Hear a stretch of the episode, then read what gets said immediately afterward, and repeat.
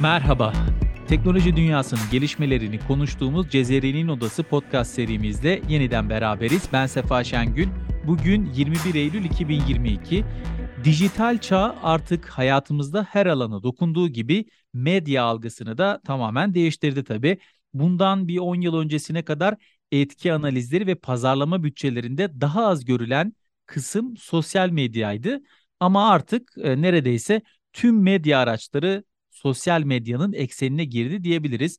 Dolayısıyla bu da etkileşimi arttıran bir unsur olarak karşımıza çıkıyor. Tüm bunların yanında habercilik ve haber alma da kabuk değiştirdi ve medya tüketicilerinin neredeyse büyük bir çoğunluğu artık sosyal medyadan ve internetten bilgi almayı ve bilgileri bu şekilde kullanıcılara sunmayı tercih ediyor. Biz de bugün bu haber alma mekanizmalarının sağlıklı olup olmadığını konuşacağız. Bunu tartışacağız. Anadolu Ajansı teknoloji muhabiri arkadaşım Kadir Günyol bizlerle birlikte bugün yine. Kadir hoş geldin. Hoş bulduk Sefa. Şimdi öte yandan biz de bununla alakalı bir Anadolu Ajansı olarak adım attık ve e, bu konuyla ilgili de bu cesur adımın içinde bulunduğumuz dijital yeni dönemin vizyonu çerçevesinde Anadolu Ajansı'nda kurulan bir editörlüğü var. Teyit Hattı editörlüğü bu. Teyit Hattı editörümüz Ömer Faruk Görçin de bugün bizi eşlik edecek. Ömer Faruk Bey siz de hoş geldiniz yayınımıza. Merhabalar, hoş bulduk. Teşekkür ediyorum. İyi Biz teşekkür diliyorum. ederiz yayınımıza katıldığınız için. Ben sözü ilk olarak Kadir'e bırakacağım. Şundan dolayı o da sosyal medya ve dezenformasyon alanında çalışmalar yaptı uzun süre. Kadir nedir artık bu içinden çıkamadığımız hani ABD'nin eski başkanı Trump'ın da dilimize doladığı şey var ya fake news diye. Bu sahte haber olayı nedir? Nedir bu işin doğrusu? Evet aslında sahte haber, fake news e, uzun zamandır gündemimizde. Ama bence bu süreçte bazı kırılma noktaları var. E, şöyle bir e, örnek vermek isterim. E, bu sahte haber, yalan haberlerin e, ne kadar önemli olduğu ile ilgili.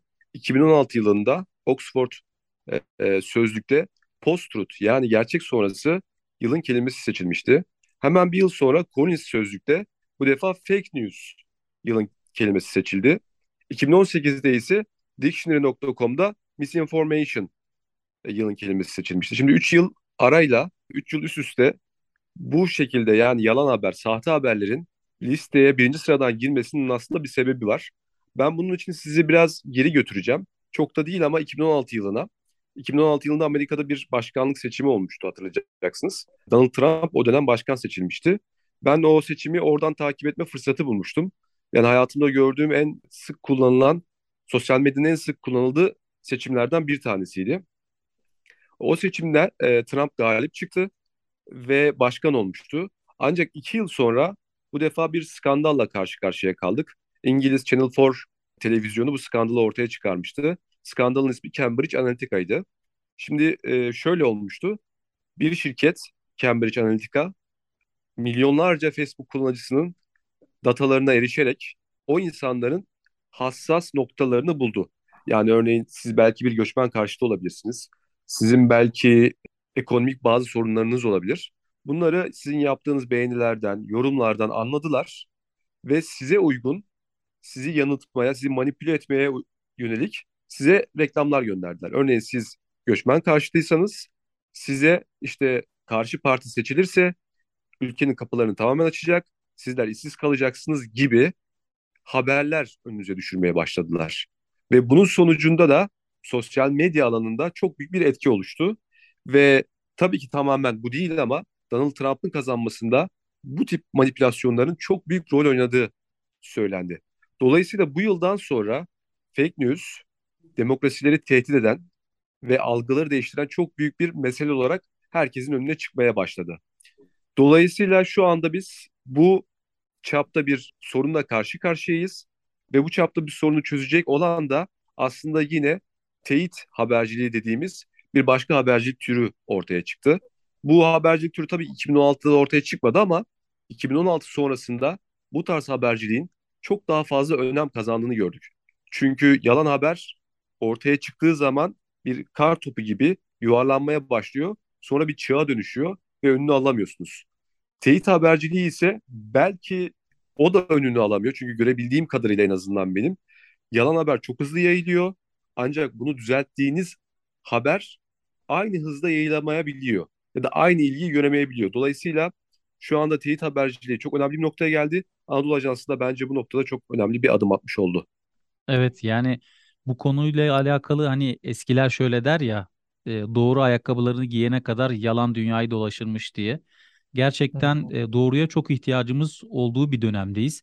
Şimdi biz de Anadolu Ajansı teyit attığı çalışmalarını çok ciddi bir şekilde yapıyor ve sosyal medyada dezenformasyona elinden geldiğince e, önlemeye çalışıyor. Teyit attığı editörümüz Ömer Faruk Görçin. Ömer Faruk Bey, nedir bu teyit hattının hikayesi? Oradan başlayalım. Buyursunlar. Evet aslında hikayeyi Kadir Bey'in anlattığı ölçüde e, başlatmak lazım. Yani e, ilk ölçümüz orası olması lazım. Dünyada gittikçe artmakta olan bir nasıl anlatayım kamuoyuna akan bilgilerin bir kirlenme durumu var. Şimdi bundan 20 sene evvel televizyonlar ve gazetelerdi bizim birincil haber kaynaklarımız. Ondan e, belki 20-30 sene evvel işte televizyon, gazete ve radyoydu. Ondan önce radyoydu sadece. Yani e, işte radyodan radyo işte gazeteden radyoya, radyodan televizyona, televizyondan internete, internetten şimdi yeni bir e, bence şey olarak e, algılanması gereken sosyal medya devrine geçtik. Dolayısıyla işler büyük bir hızla değişiyor. Bu değişim esnasında sektör de, medya sektörü de kendisini bu değişime ayak uydurmak zorunda hissediyor. Dolayısıyla onun için teyit hattı bürolarını, ekiplerini kurmaya başladı birçok işte ajans, gazete, televizyon, işte yani AFP kurdu, Fransa'nınki AP kurdu, Associated Press, e, Reuters kurdu, BBC kurdu. Bunların hepsi fact checking dedikleri yani doğruluk doğrulama servisleri, tey- teyit se- servisleri kurmaya başladı. Anadolu Ajansı da bu yarışta e, yerini teyit hattıyla almak için e, Ömer böyle bir Faruk Bey, geçti. tartışmayı açayım o zaman. Evet, buyurun. Yani bir haber düştü. Buna nasıl reaksiyon verilir? Yani bu teyit gazeteciliğinde bu haber düştükten sonra bununla alakalı araştırmalar nasıl yapılır? Nasıl bu iş doğrulanır? Şimdi burada dünyanın en kaçamak cevabını vereceğim size. Çünkü şöyle, bunun bir yöntemi yok.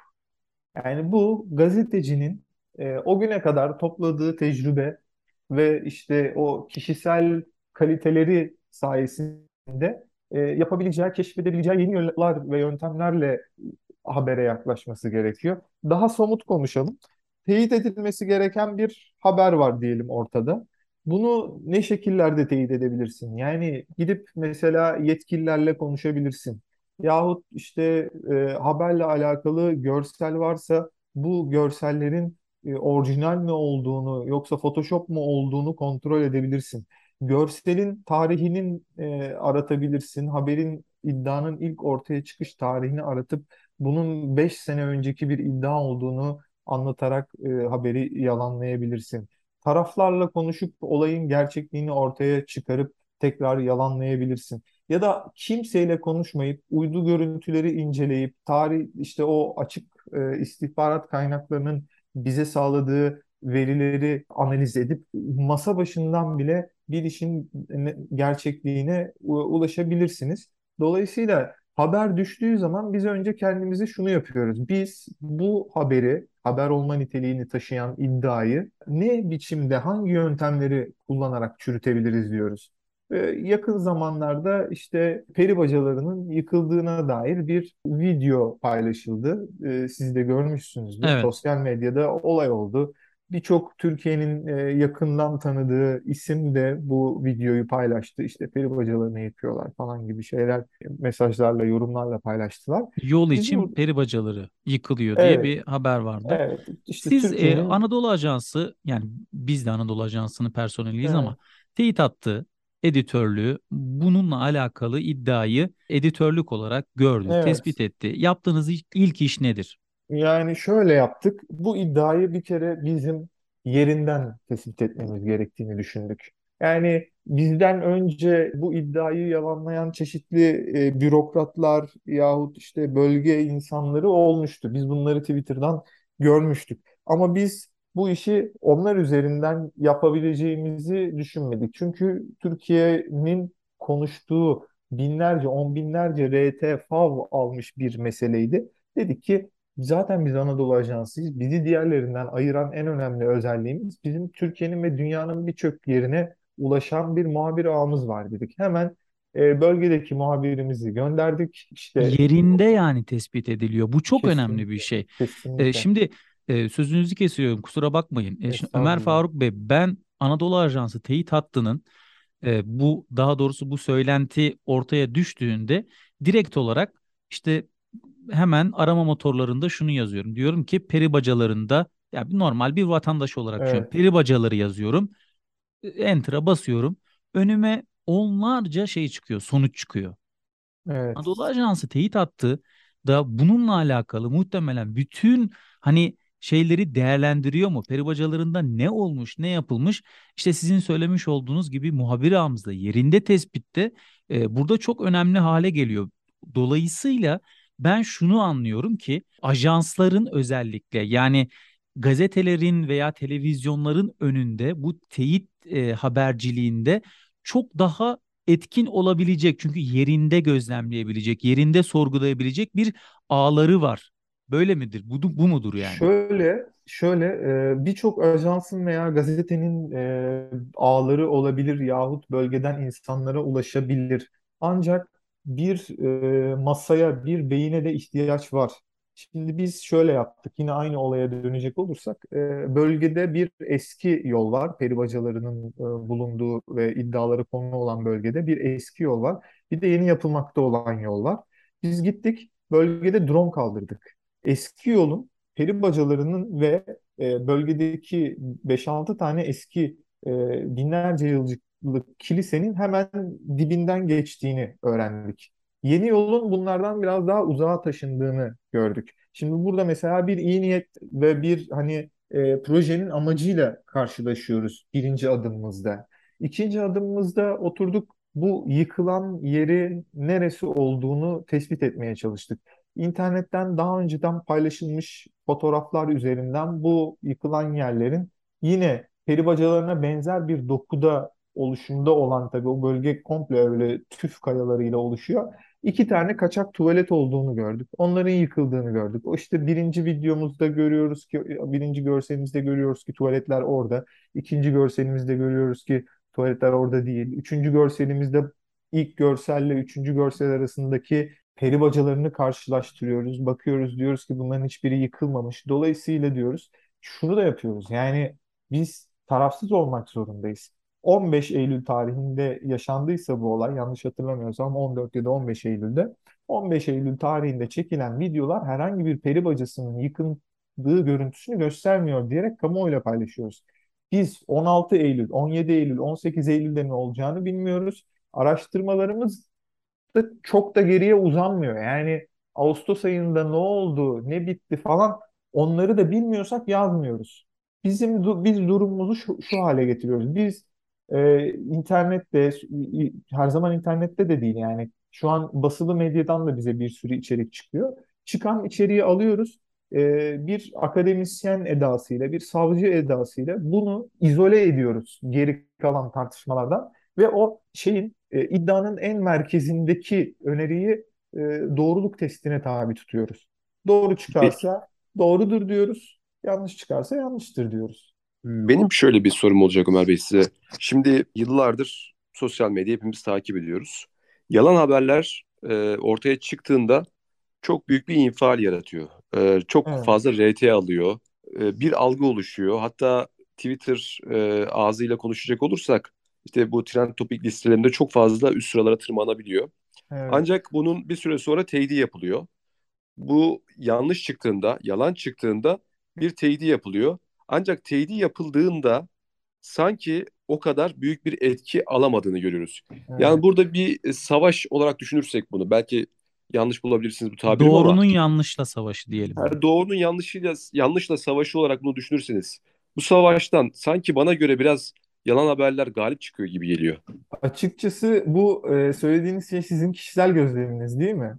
Evet, evet. Ben bunlarla alakalı şeylere de baktım. Bu konuyla alakalı e, akademik çalışmalar da yapılmış. Yanlış hatırlamıyorsam İngiltere'de ve Amerika'da oturmuşlar böyle bu Ivy League üniversiteleri kaliteli akademisyenleriyle çalışmalar yapmışlar ve aynı sizin dediğiniz sonuca ulaşıyorlar. Diyorlar ki e, fact checker'lar son dönemlerde özellikle 2010 sonrası hatta Trump'ın seçildiği az evvel sizin de bahsettiğiniz 2016 seçim dönemi sonrası fact checker'lar, e, teyitçilerin sayısı arttı.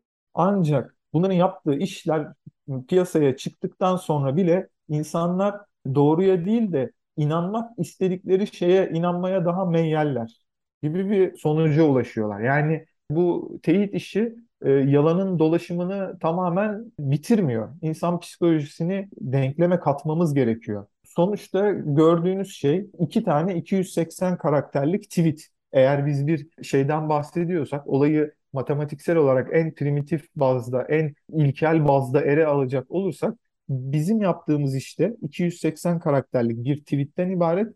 Ortaya atılan yalan da 280 karakterlik bir tweetten ibaret. Her zaman işin gerçeği ne kadar net olursa olsun ikna etmeye yetmiyor. Okuru, izleyiciyi ikna etmeye yetmiyor. İzleyicinin o güne kadar gelmiş bir e, bavulu var. O bavul dolu. Orada içeride o güne kadar gördüğü yani işte atıyorum 50 yaşında Türkiye'de yaşayan bir hanımefendiyi ele alalım. Bu hanımefendi Türkiye'de son 30 yılda gördüğü, hadi gençlik yıllarını bir kenara atalım ya da 35 yılda gördüğü şeyleri hepsini e, bavulunda taşıyor. Dolayısıyla inanmaya meyyal olduğu bir haber tarzı var. İşte peri bacaları yıkıldı iddiası bazı kesim için son derece inanılası, son derece çekici bir haber şeyi taşıyor. Öte yandan ya o yıkılanlar peri bacası değil, tuvaletti şeyi açıklaması yine aynı kesimin şeyinden dolayı onlara o kadar şey yapmıyor, etki etmiyor. Burada tabii fact checker'ın yapabileceği şey şu, işlerini yapabileceği kadar matematiksel düzlemde tutmak, yorumdan uzak tutmak ve en iyisinin olacağını beklemek, insanların gerçek habere inanacağını beklemek. Peki Ömer Faruk Elimizden Bey fazla ben bir şey evet gelmez yani. Ömer Faruk Bey şimdi teyit hattı ben doğru bilgiye ulaşmak için teyit hattı sitesine girip veya Twitter'da takip edip yani şöyle bir e, şey de var. Şimdi doğruya ulaşmak isteyen insan zaten biraz araştırma yapıyor, şey yapıyor, doğrunun peşinde koşuyor. Fakat öyle bir şey var ki, öyle bir bilgi kirliliği havuzu var ki diyeyim, daha doğrusu sosyal medyada. Evet. Yani burada haber ajansları veya e, nasıl diyeyim işte bu işi yapanlar, teyit haberciliği yapanlar nasıl bir yöntem izlemelidir bu insanlara doğruyu anlatmak için, doğruyu ulaştırmak için? Çünkü bakıyorsunuz bugün sizin de az önce vermiş e, vermiş olduğunuz örnekte şöyle bir şey vardı. 50 yaşında bir hanımefendi e, açtı işte o meşhur sosyal medya uygulamalarından bir tanesini açtı ve bir şey gördü. Altına işte şöyle şöyle şöyle şöyle zaten şöyle değil de böyledir. Zaten böyledir. Doğru olmasa bile zaten şöyledir. Yani bunun önüne nasıl geçilmesi gerekiyor? Bu teyit hatları sadece belki de haber ajansları ile sınırlı kalmadan yani dünyaya Ya yayılması mı gerekiyor? şöyle şöyle şimdi teyit aslında yani gazeteciliğin başladığı dönemden beri icra edilen bir gazetecilik faaliyeti. Eskiden teyit e, yazı işlerinin bir parçasıydı. Her muhabirin e, haber yaparken işte kafasının yüzde otuzu teyitteydi atıyorum, yüzde kırkı fotoğraftaydı, yüzde otuzu metni yazmaktaydı. Yani teyit her zaman bu sürecin bir parçasıydı. Ancak bu sosyal medyada herkesin içerik üreticisi olması ve işte bir görünüp bir kaybolan sosyal medya hesapları üzerinden ortaya bir şeyler sürdükten sonra kaçıp yok olması bizi başka bir noktaya getirdi. Sadece ve sadece yalan çarpıtıcı içeriklerle mücadele etmek zorunda kalan birimler oluşturuldu. İşte biz de bunlardan bir tanesiyiz. Ama biz burada işte şu an itibariyle 8 kişi çalışıyoruz. Sayımızın artmasının da zaten e, planlıyoruz ve muhtemelen artacak. E, Bunun literatürde metodolojisi nasıldır? Yani hani önce haberle karşılaşılır. Ondan sonra onun üzerinde spekülasyon olduğu fark edilir gibi. Yani bunun e, aşamaları nedir? Siz teyit hattı olarak bir işte haberin doğru veya yanlış olduğu ile ilgili e, bununla ilgili araştırmayı yapmadan önce hangi kriterlerden geçiriyorsunuz? Ya şöyle bu konuda aslında Birleşmiş Milletler'in de bir şeyi var. Dünyaya yaptığı böyle bir yayını var. Mesela diyor ki bu fake news'ü ya da dezenformasyonu 8-10 çeşit şeye ayırmış. Mesela bunlardan bir tanesi propaganda. Genelde hükümetler tarafından yapılır ya da büyük şirketler tarafından yapılır. İnsanların daha çok böyle duygularına hitap eder aynı zamanda iyiye de götürebilir toplumu, kötüye de götürebilir. Mesela bunlardan bir tanesi propaganda yayınları. Bunları ortaya çıkarabilirsiniz diyor. Bir tanesi clickbait diyor mesela. Iı, tık tuzağı. Ya yanlış fotoğraf koyar, işte atıyorum Real Madrid'den öyle bir isim gitti ki deyip Real Madrid'in yıldızlarının fotoğrafını koyar ama işte atıyorum aslında giden e, malzemecisidir falan. Yahut işte sponsored content dedikleri şey. Haber gibi sanarsınız ama işin arkasında dönen milyonlarca dolarlık bir ekonomi vardır. Onun e, bir reklam olduğu ortaya çıkar. Yahut işte bu bir işte hiciv veya mizah sayfasıdır. E, ama insanlar onu habermiş gibi algılamıştır. Basit bir hata olabilir. Komplo teorisi olabilir e, sahte pseudoscience dediğimiz şey var. Sahte bilim olabilir. Yani bazen işte bir sürü bilim haberi çıkıyor. İşte bir göz damlasını bir damlatacağız. Ne miyopumuz, ne astigmatımız, ne hipermetrotumuz kalacak. İki haftaya göz damlası hazır. Ya da işte kanser hastalarının müjde falan. Böyle haberler çıkıyor. Yani şöyle, bunun e, haberlerin, fake news'ün çeşit çeşit şeyi var, biçimi var. Biz önce bunun hangi kategoriye dahil olduğunu anlıyoruz. Önce diyoruz ki ha bu bir işte propaganda yayını. Atıyorum X ülke tarafından ortaya atılmış bir propaganda yayını. Ee, onun üzerinden biz doğrulama sürecini başlatıyoruz. Yani Ya burada da bilginin e, özür dilerim araya girdim ama yani Estağfurullah. burada bilginin artması aslında üretilen bilginin, sunulan bilginin artması ki bu yani dezenformasyonu ağırlıklı olarak sosyal medya üzerinden okuduğumuz için işte bir de yaptırım konuları sanırım gündeme geliyor. Şunu ben gözlemliyorum. Ben de hani o bir kullanıcı olarak gözlemimi söyleyeyim. Evet, Yani bil, şey içerik sayısı arttıkça doğrudan o kadar uzaklaşıyor insanlar ve e, milyonlarca, milyarlarca belki de içerik üretiliyor. Artık yapay zeka bile içerik üretiyor. Yani evet. birçok şeyde içerikler yapay zeka tarafından üretiliyor ve bununla alakalı doğrulamaya kalktığınız zaman artık öyle bir sistem geliştirmeniz lazım ki belki benim kendi gözlemim çünkü okuduktan sonra hep bir araştırmaya dönüyorum. Ben belki kendimi e, çok hani şey görülmesin ama e, kendimi bilinçli bir tüketici olarak burada e, Evet, nitelendiriyorum. Ama evet. başka zaman e, şöyle de olabiliyor. Ne kadar bilinçli olursam olayım, önüme bir haber düştüğünde veya sosyal medya mecralarında bir şey gördüğüm zaman ilk kabul tabii ki ona inanmak oluyor. Hele de Ya ki öyle. e, Şöyle bir şey güvendiğiniz bir eklemek isterim ben. gelirse. Şöyle de bir şey eklemek isterim ben. Şimdi yaşadığımız çağ biraz bilgi bombardımanı aslında Sefa senin de bahsettiğin gibi bir bilgi bombardımanının olduğu bir çağda yaşıyoruz. E, Bundan bir beş 10 yıl önce şey konuşuluyordu. Artık sosyal medya çıktı. Büyük haber sitelerinin e, önemi azalacak gibi bir algı vardı. Çabuk Ama şu entegre anda oldular. evet ya şöyle bir şey oldu bir de o kadar çok haber kaynağı ve aslında kaynağı da belli olmayan o kadar çok hesap ortaya çıktı ki insanlar günün sonunda yine bir haberi teyit ettirmek için o eski ve köklü kaynaklara bakma ihtiyacı hissediyorlar. Evet. Yani yine katılıyorum. e, şeye döndük, e, başa döndük biraz bu anlamda. Güven anlamında söylüyorum. Ya evet güven anlamında öyle. O Anadolu Ajansı'nın biz şu an daha Twitter hesabımızı bir haftadır aktif olarak kullanıyoruz. Ve gelen tepkilerden ve yoğun e, şeyden memnunuz. Şunu söyleyeyim yani az evvel dediniz ya bilgi miktarında çok büyük bir artış oldu. 2021 Ocak ayında işte e, ki şeylere göre dünya nüfusu 7.8 milyar Bu 7.8 milyarın 5.2 milyarı akıllı telefon kullanıyor. Bunların 4.6 milyarı internet kullanıcısı ve bunların 4.2 milyarı da yani dünya nüfusunun %54'üne yakını aktif sosyal medya kullanıcısı.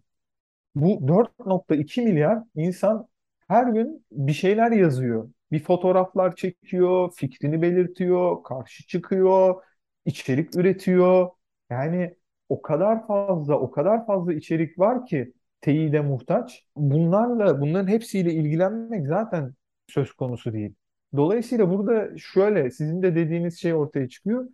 Medya okur yazarlığını birazcık daha önem verdiğimiz şeylerden birisi olması lazım. Yoksa medya sonuçta bizim kamuoyumuzu, e, görüşünü oluşturan, bizim hayatımızdaki görüşümüzü de oluşturan, yani hangi partiye oy vereceğiz, nereye tatile gideceğiz, işte önümüzdeki dönem bütçemizi nasıl yapacağız, yarın sabah ne giyeceğize kadar e, birçok sorunun cevabını aslında medyayla, sosyal medyayla, internetle iletişime girerek karar veriyoruz. Hangi markayı tüketeceğimize internete girerek, ona dair haberleri okuyarak karar veriyoruz. Dolayısıyla şey çok büyüdü, pasta çok büyüdü, aktör sayısı çok büyüdü. Kişisel olarak medya okur yazarlığı konusunda kendimizi eğitmezsek hangi haberin yalan olduğunu bir anlamaya, hangi içerik üreticilerinin bizi yönlendirmeye meyyal olduğunu anlamaya başlamazsak e, kötü tercihler yaparız. Hem ekonomik olarak hem ideolojik olarak hem e, ruhsal hayatımızda bizi mutsuz edecek tercihler yapabiliriz. Dolayısıyla burada önemli olan bir şey de teyitçilerden haberi teyit etmelerini beklemekten ziyade her birimizin, her internet kullanıcısının e, belli bir miktar teyitçi reflekslerini taşımasını sağlamak. Bundan dolayı yani bireysel aslında... olarak da bunu sorumluluğunu almamız gerekiyor.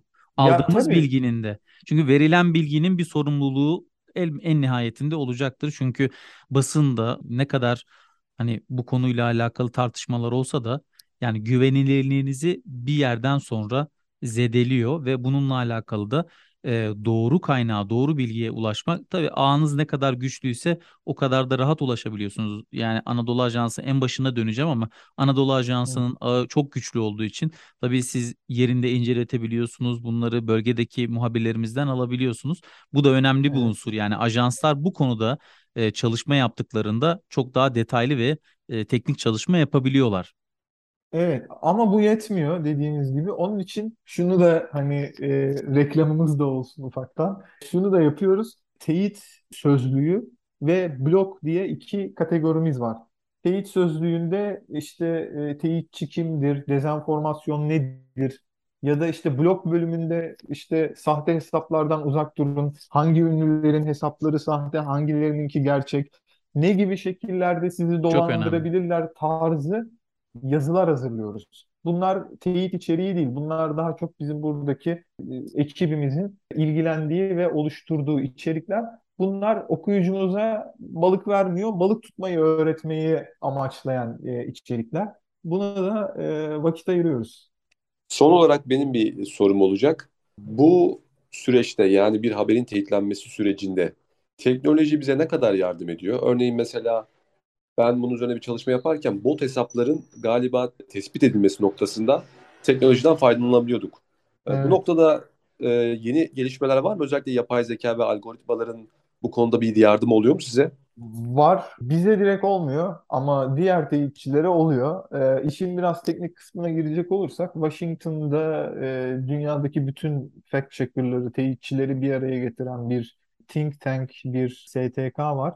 Onların bir anayasa metni var. O anayasa metnini imzalayan fact checker'larla dünyanın e, ne tarafında olursanız olun eğer onların kriterlerini yerine getiriyorsanız size makul miktarlarda hatta bizim Türkiye şartlarından bakacak olursak yüklü miktarlarda bir fon akıtılıyor ve siz o fon üzerinden teyit işlerinizi yapıyorsunuz. Ve bu fona giren kurumlar da Facebook yani Meta'nın şeyini kullanabiliyor işlem işlem gücünü kullanabiliyor. Facebook size yalan haberleri ortaya çıkarıp şey yapıyor e, yapay zeka şeyle. Siz Facebook'ta çok daha büyük bir dinleyici, izleyici, okuyucu kitlesine ulaşabiliyorsunuz. Bizim de kendi yöntemlerimiz var. Biz de teknolojiyi işte kimi zaman uydu görüntülerini kullanarak, kimi zaman tersini arama yöntemlerini kullanarak, kimi zaman bir işte videonun ya da fotoğrafın şeylerine detay, yazılım detaylarına girerek teyit yapma şeyini oradan yapıyoruz. Yani o teknoloji bizim işimize yarıyor. Ama daha çok işinize mi yarıyor yoksa size daha çok sıkıntı mı çıkarıyor derseniz bizi daha çok uğraştırıyor teknoloji tabii ki. Çünkü dezenformatif içerikleri piyasaya sürmeye çalışan aktörler, bilinçli aktörler de teknolojiyi çok iyi kullanıyorlar ve hatta e, birçoğu e, biz gazetecilerden daha iyi kullanıyorlar. Ben tam bu konuda soru soracaktım. Yavaş yavaş programımızın da sonuna geliyoruz. Şimdi doğru haber, yalan haber bunları bunlarla al- alakalı e, teknoloji ne yapabiliyor bu noktada? Yani teknolojik olarak bunları nasıl ayıklayabiliyorsun? Nasıl ayıklanıyor? Çünkü biz biliyoruz ki Facebook bu konuyla alakalı işte diyor ki ben bunları işte bot hesapları, şunları, bunları falan ayıklayacağım diyor. Fakat hı. tekrar yerine yeni bot hesapları açılıyor. Tabii yani bu propaganda, bu bir propaganda usulü, yalan haber, e, ona boğmak ve çünkü sosyal medyada dolaşan bu 9 tane yalan haber var, bir tane doğru haber var. O bir taneyi de ekarte ediyor ve o arada kaynayıp gidiyor. Evet. Yani bunlarla alakalı neresinde bu işin? Biz teyit hattında Türk kamuoyunun bir haber, bir sağlıklı ve temiz, berrak bir e, haber e, havuzuna ihtiyacı olduğunu ve Türk kamuoyunun bunu hak ettiğini düşünüyoruz. Biz dolayısıyla böyle bir yayın yapmaya çalışıyoruz. Dünyanın her tarafından işte kimi zaman Brezilya'da São Paulo Üniversitesi e, ceza hukuku ana bilim dalı profesörüyle konuşuyoruz. Kimi zaman gidiyoruz Şanlıurfa'da işte e, ya da Konya'da e, bir müteahhitle muhatap oluyoruz. İçerik şeyimizi, yelpazemizi geniş tutmaya ve e, halkımızın bizden beklediği o kaliteyi onlara sunmaya çalışıyoruz açıkçası. Evet yani aslında Anadolu Ajansı teyit hattını açarak da çok önemli bir görevi üstlenmiş oldu. Haberin dokunduğu her yerde olan bir yer olarak ben de biraz burada e, reklama girdim ama e, yine de gerçekten böyle. Çünkü Türkiye'de ve dünyada ya ajanslar bu işte her zaman ne olursa olsun öndeler ve önde olmak durumundalar. Hem e, fiziksel altyapıları hem de e, sosyal altyapılarıyla birlikte e, bu konuları aslında en iyi e, topluma e, açıklayabilecek, gösterebilecek yerler haber ajansları. Bunda da tabii ki 101 yıllık kurum, e, 101 yıllık bir kurum olarak Anadolu Ajansı Türkiye'nin bir numarası ve dünyada sayılı haber ajansları arasında. E, bu konuyla alakalı da teyit hattı e, bakıyorum ben de yine e, çok ciddi etkileşimler alıyor, çok ciddi yorumlar alıyor ve hep e, çoğunlukla da olumlu yorumlar. E, bu konuyla alakalı da teyit hattında e, sizinle de tekrar önümüzdeki dönemlerde yani nasıl gidiyor, nereye doğru gidiyor? E, çünkü dünyada bu bu tarz e, olaylar hep e, değişip gelişiyorlar. E, bunlarla alakalı değişim ve gelişimleri de uluslararası anlamda da sizler de takip ediyorsunuz. Adım adım vermiş olduğunuz örneklerden de zaten bunları Hmm. görebiliyoruz. Özellikle biz e, burada teknolojinin sosyal hayata do- dokunan yanlarını konuşuyoruz. Cezeri'nin Odası bizim için böyle bir program. Burada da e, teknoloji hayatımızın artık çok içinde e, ve bu teknolojinin teknolojiden beslendiğimiz yerde e, nasıl tabiri caizse biraz zehirli noktalara dokunuyoruz, yalana e, maruz kalıyoruz. Bunu da Evet. aslında görmüş oluyoruz. Sizin sayenizde de artık göstermiş olacaksınız.